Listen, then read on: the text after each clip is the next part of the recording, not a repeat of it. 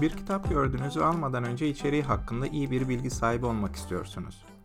Veya araştırdığınız bir konu var ve kitabın bu konuya eğilip eğilmediğini bilmek istiyorsunuz. Bu probleminizi gidermek için çözüm sunanlardan birisi de bu program. Outliers. Çoğu insan hayatın bir meritokrasi olduğuna inanır. Yani yetenek ve liyakat sahibi insanların yükseldiği bir durum. Ve en yüksek başarı seviyelerine sahip insanlar bunu sadece doğuştan gelen yetenek ve sıkı çalışmayla kazanmışlardır. Bu başarılı aykırı tipleri incelemek, kendi kendini yetiştirmiş insan fikrinin altında yatan yanlış inançları aydınlatmaya yardımcı olabilir.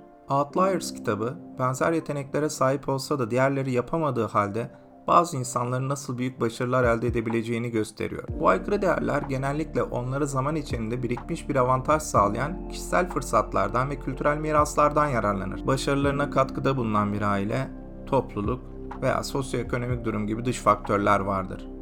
Doğuştan gelen yetenek tek başına eninde sonunda bir beceri eşiğine ulaşacak ve belirli bir seviyeden sonra ek fayda sağlamayacaktır. Kendi kendine zirveye çıkmış insan efsanesi. İnsanlar başarının doğuştan gelen yetenek ve sıkı çalışmadan geçtiğine inandıkları için başarılarından ötürü bireyin kendisini alkışlama eğilimindedirler. Kendi kendini yetiştirmiş insan efsanesi Amerika'da yaygındır çünkü Amerikan kültürü bireyciliğe değer veren bir kültürdür.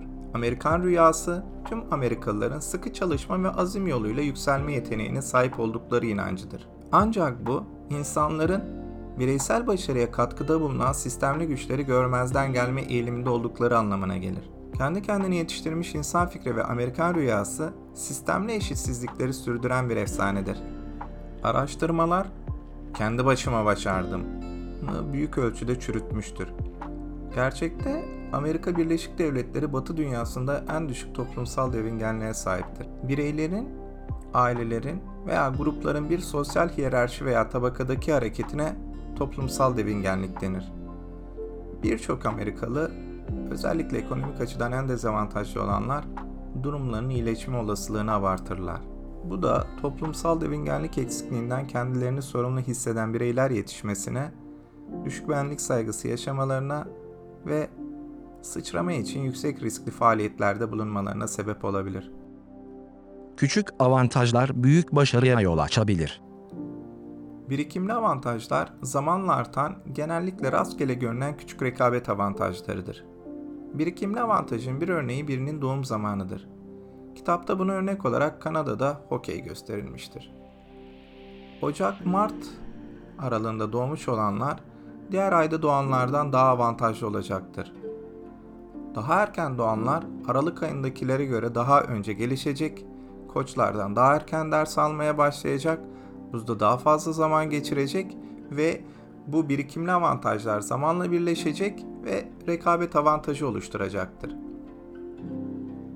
Benzer şekilde doğum günleri nedeniyle 6 yaşındaki olgun bir çocukla aynı sınıfı paylaşan 5 yaşındaki bir çocuk sırf daha küçük ve daha az olgun olduğu için sorunlu çocuk olarak işaretlenebilecek, bu etiket ona yapışabilecektir ve etkilenebileceği bir yaşta olacaktır.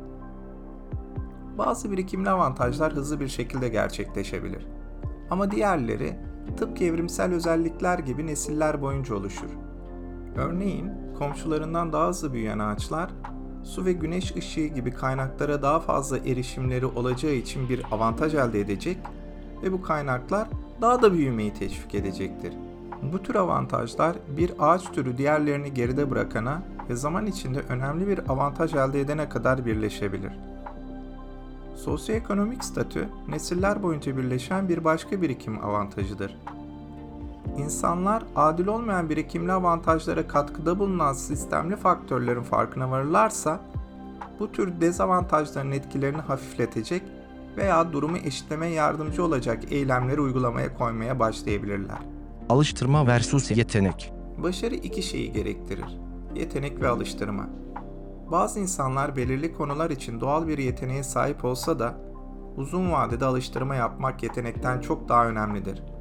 Eninde sonunda belirli bir noktadan sonra doğuştan gelen yetenek ve becerilerin avantaj olmaktan çıkacağı bir eşiğe ulaşılacaktır.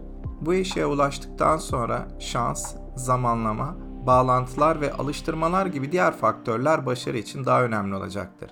Kitap, karmaşık bir işte ustalaşmak için minimum 10.000 saatlik alıştırma yapmak gerektiğini iddia ediyor.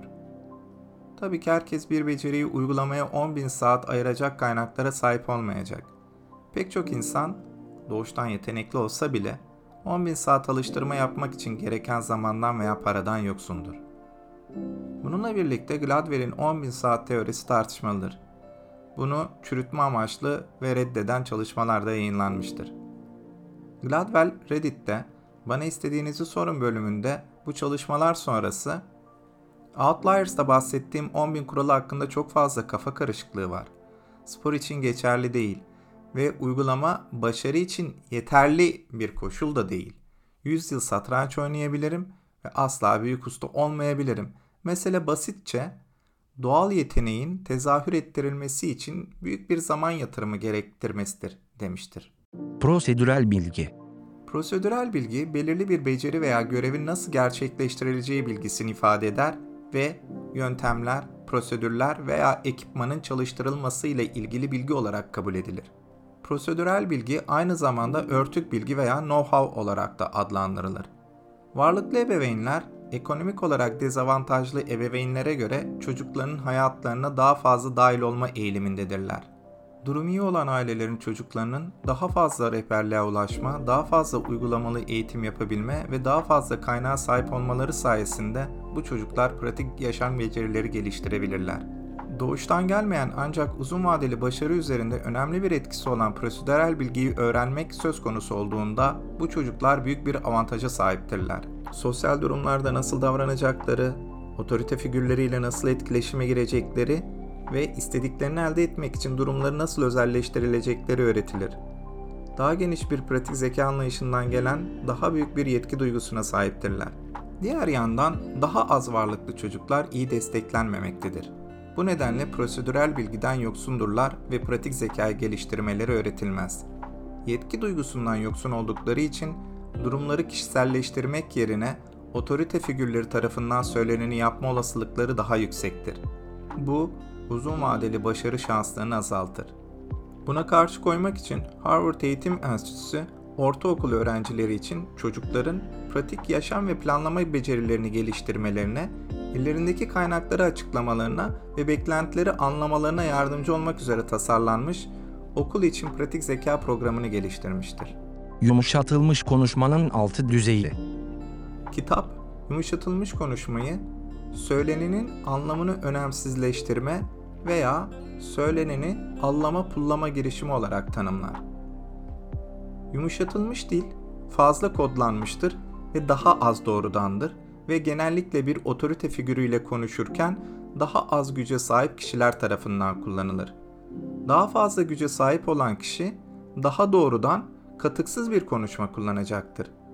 Ancak acil ve net iletişime dayanan birçok iş için güç dinamikleri ne olursa olsun allanmamış, pullanmamış konuşma en iyisidir. Kitap otoriteye önerilerde bulunmak için kullanılan 6 dereceli yumuşatmadan bahsediyor. Bunu tanımlamak için Fisher ve Orasano'ya atıfta bulunuyor. İlk düzey doğrudan, açık, nettir ve konuşma yumuşatma içermez. İkinci yumuşatılmış konuşma düzeyi hala doğrudandır ancak ekip odaklı olan ve siz yerine biz kullanan bir ekip yükümlülüğü beyanıdır. Üçüncü yumuşatılmış seviye, doğrudan bir ifadeden ziyade bir öneri sunan ekip önerisidir. Yumuşatılmış konuşmanın dördüncü düzeyi bir sorudur. Beşinci düzey tereddüt doludur ve doğrudan bir ifadeden ziyade bir tercih sunar. Yumuşatılmış konuşmanın altıncı ve son düzeyi kodlanmış, doğrudan olmayan ve belirsiz bir ipucudur. Gladwell, konsepti ticari bir uçağın kokpitinde ekiplerin birbirleriyle nasıl ilişki kurduğu bağlamında gündeme getiriyor ve net iletişim gerektiren yüksek riskli durumlarda yumuşatılmış konuşmanın ne kadar zararlı olabileceğini örnekle gösteriyor. Bakalım. Birinci seviye net X stratejisi uygulanacak. İkinci seviye yumuşatılmış konuşma ekip yükümlülük beyanı, X stratejisini denememiz gerekiyor. Üçüncü seviye yumuşatılmış konuşma. Ekip önerisi. Neden X stratejisini denemiyoruz? Dördüncü seviye yumuşatılmış konuşma. soru şeklinde iletişim. X stratejisinin bu durumda bize yardımcı olacağını düşünüyor musunuz? 5. seviye yumuşatılmış konuşma. Tercih sunma. Belki de bu Y alternatiflerinden birine bakmalıyız. 6. seviye yumuşatılmış konuşma. Kodlanmış belirsiz bir ipucu stili. Mevcut rotamızda herhangi bir engelle karşılaşıp karşılaşmayacağımızı merak ediyorum. Kültürel miras ve iletişim tarzları. İletişim tarzları kültürel güçler tarafından şekillendirilir. Dilin belirli bir dünya görüşünü şekillendirdiği fikri neredeyse 100 yaşında. Araştırmalar iki dilli olmanın insanların dünyayı deneyimleme biçimini etkilediğini ve bireylerin konuştukları dile bağlı olarak kişiliklerinin değiştiğini hissettiğini bildiriyor. Bu nedenle kültürel mirasları aşmanın bir yolu ikinci bir dil öğrenmektir. Diller arasında geçiş yapmak, bireyin bakış açısını değiştirmesine ve dünyayı farklı şekilde deneyimlemesine yardımcı olabilir. Dilin belirli bir dünya görüşünü şekillendirdiği fikri Asyalı çocukların matematikte batılı çocuklara göre neden daha yüksek puan alma eğiliminde olduklarını açıklamaya da yardımcı olabilir. Asyalı çocukların matematik için doğuştan gelen bir yeteneği olması gerekmez. Aksine kültürel farklılıklar ve pedagojik teknikler matematiksel becerilerinin geliştirilmesinde önemli bir rol oynamaktadır. Asya dilleri matematiksel kavramları net bir şekilde ifade etme eğilimindeyken İngiliz dili matematiksel kavramları anlamak için daha fazla zihinsel jimnastik gerektirir ve bu da daha fazla hataya yol açabilir. İngilizce'de çocuklara sayıları toplamaları öğretilirken aynı zamanda o rakamların kelimeleri de öğretilir. Asya okulları Amerikan okullarının yaptığı gibi standart testlerde iyi puan alma hedefiyle öğretmekten ziyade problem çözme becerilerini öğrenmeye daha elverişlidir. Asya kültürü aynı zamanda güçlü bir çalışma etiğine ve azmine değer verir. Bu nedenle Asyalı çocuklar genellikle zor bir matematik probleminde batılı meslektaşlarından çok daha uzun süre ısrar ederler. Bu onların kültürel mirasının bir örneğidir. Kültürel mirasın bir başka örneği Korelilerin hiyerarşiye kültürel saygısıdır. Koreliler rütbe ve otoriteye değer verirler ve alt kademe çalışanlar her zaman üst kademelere saygı ve hürmet gösterirler. Bu nedenle alt düzey çalışanlar bir üstleriyle konuşurken dillerini de yumuşatırlar. Ancak bunun yani doğrudan iletişim eksikliğinin Korean Air'deki trajik bir kaza yol açması gibi olumsuz etkileri olabilir. Kaptan, Guam'da bir uçak kazasına yol açan bir hata yaptı. Birinci zabit, olası tehlikeyi ima etmek yerine kaptanın hatasını daha doğrudan söyleseydi kaçınılabilecek bir hataydı. Air'in sicili, mürettebat üyeleri arasındaki iletişimi geliştirmek için Amerikalı danışmanlar işe alındığında büyük ölçüde iyileşti. Son söz. Olağanüstü başarılar elde eden insanlar aykırı değerlerdir. Bir dereceye kadar doğuştan gelen yeteneklere sahip olsalar da başarıları çoğunlukla kontrollerinin ötesinde olan toplumsal güçlerden kaynaklanmaktadır.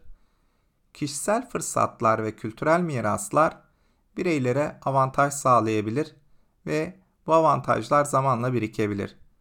Başarılı olmak için bireyler büyük vakitlerini alıştırmalara da ayırmalı ve ayrıca onlara yaşamda faydalı olacak ve gerekli pratik becerileri kazandıracak prosedürel bilgileri öğrenmelidirler.